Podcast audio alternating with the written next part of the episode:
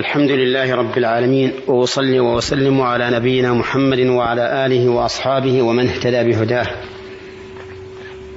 أما بعد أيها الإخوة المستمعون فهذه هي الحلقة الثانية والثلاثون من حلقات أحكام من القرآن الكريم.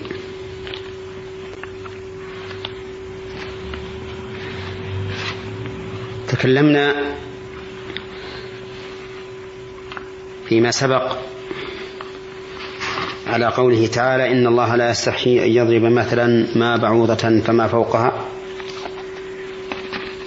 وذكرنا شيئا كثيرا من فوائدها.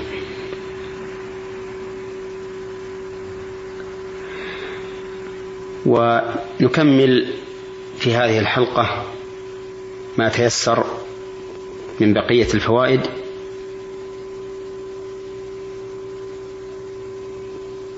فمن ذلك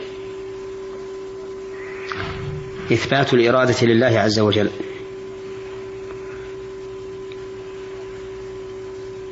والإرادة المضافة إلى الله تنقسم إلى قسمين إرادة شرعية وإرادة كونية. فالإرادة الشرعية هي التي بمعنى المحبة مثل قوله تعالى والله يريد أن يتوب عليكم. والإرادة الكونية هي التي بمعنى المشيئة. مثل قوله تعالى إن كان الله يريد أن يغويكم. ومثل قوله تعالى ولو شاء الله ما اقتتلوا. ولكن الله يفعل ما يريد. والفرق بينهما أن الإرادة الشرعية تتعلق فيما أحبه الله سواء وقع أم لم يقع. والإرادة الكونية تتعلق فيما قضاه وقدره سواء كان يحبه أو لا يحبه. والفرق الثاني أن الإرادة الشرعية قد يقع فيها المراد وقد لا يقع والإرادة الكونية يقع فيها المراد بكل حال. لأن الله تعالى إذا أراد شيئا فإنما يقول له كن فيكون ولا معقب لحكمه وهو السميع العليم. ومن فوائد هذه الآية الكريمة إثبات الأسباب لقوله وما يضل به إلا الفاسقين فكان فسقهم سببا في إضلال الله لهم. ومن فوائدها الحذر من الفسق وهو الخروج عن طاعة الله. والفسق قد يكون كفرا مثل قوله تعالى أفمن كان مؤمنا كمن كان فاسقا؟ لا يستوون. أما الذين آمنوا وعملوا الصالحات فلهم جنات المأوى نزلا بما كانوا يعملون وأما الذين فسقوا فمواهم النار كلما أرادوا أن يخرجوا منها أعيدوا فيها وقيل لهم ذوقوا عذاب النار الذي كنتم به تكذبون.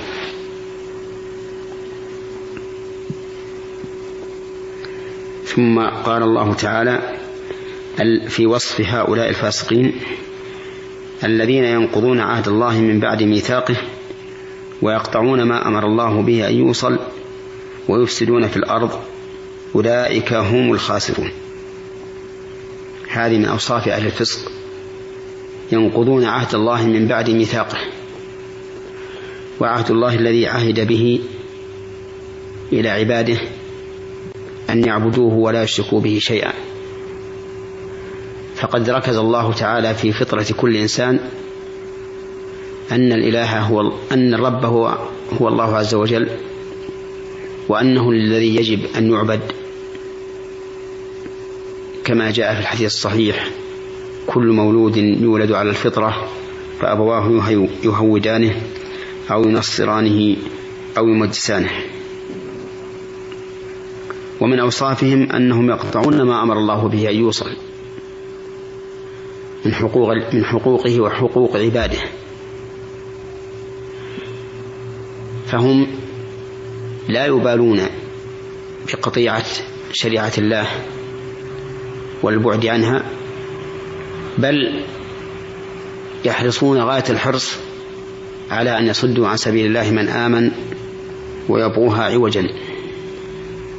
وهم كذلك يقطعون ما أمر الله به أن يوصل من الأقارب والجيران واليتامى والمساكين وغير ذلك لأنهم لا يؤمنون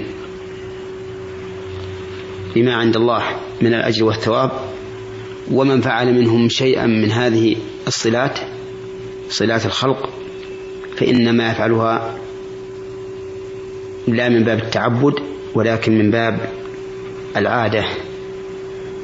أو السجية التي تقتضيها طبيعة المجتمع. وأما الوصف الثالث فهم يفسدون في الأرض. يفسدون في الأرض بالمعاصي. فإن المعاصي سبب الفساد في الأرض. كما قال الله تعالى ظهر الفساد في البر والبحر بما كسبت أيدي الناس ليذيقهم بعض الذي عملوا لعلهم يرجعون.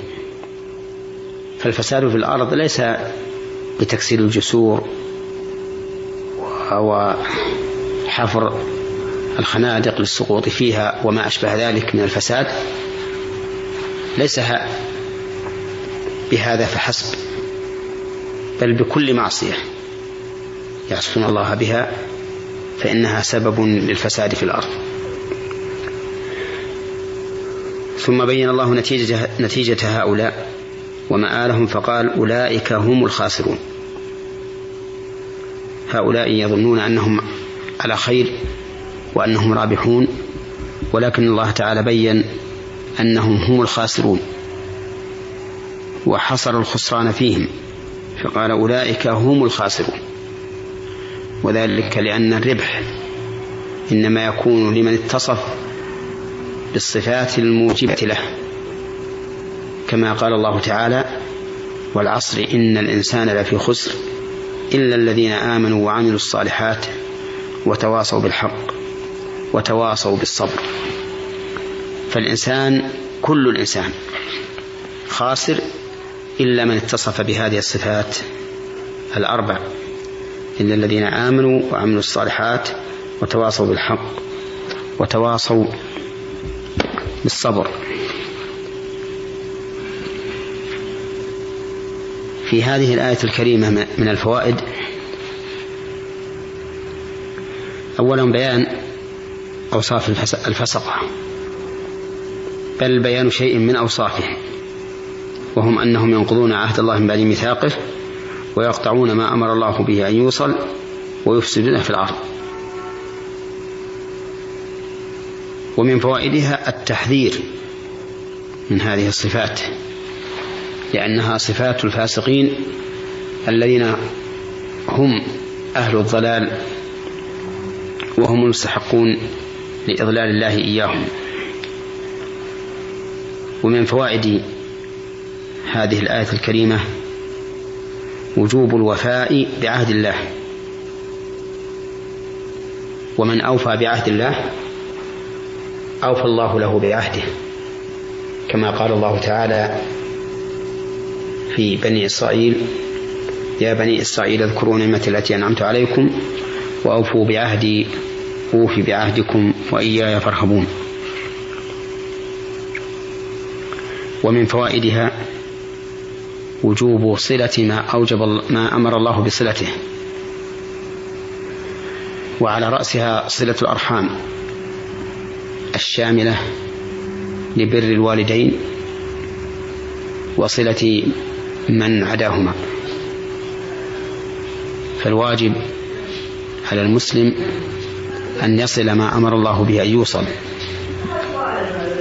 ولا شك أن في صلة ما أمر الله به أن يوصل فوائد عظيمة. فإن من وصل رحمه وصله الله.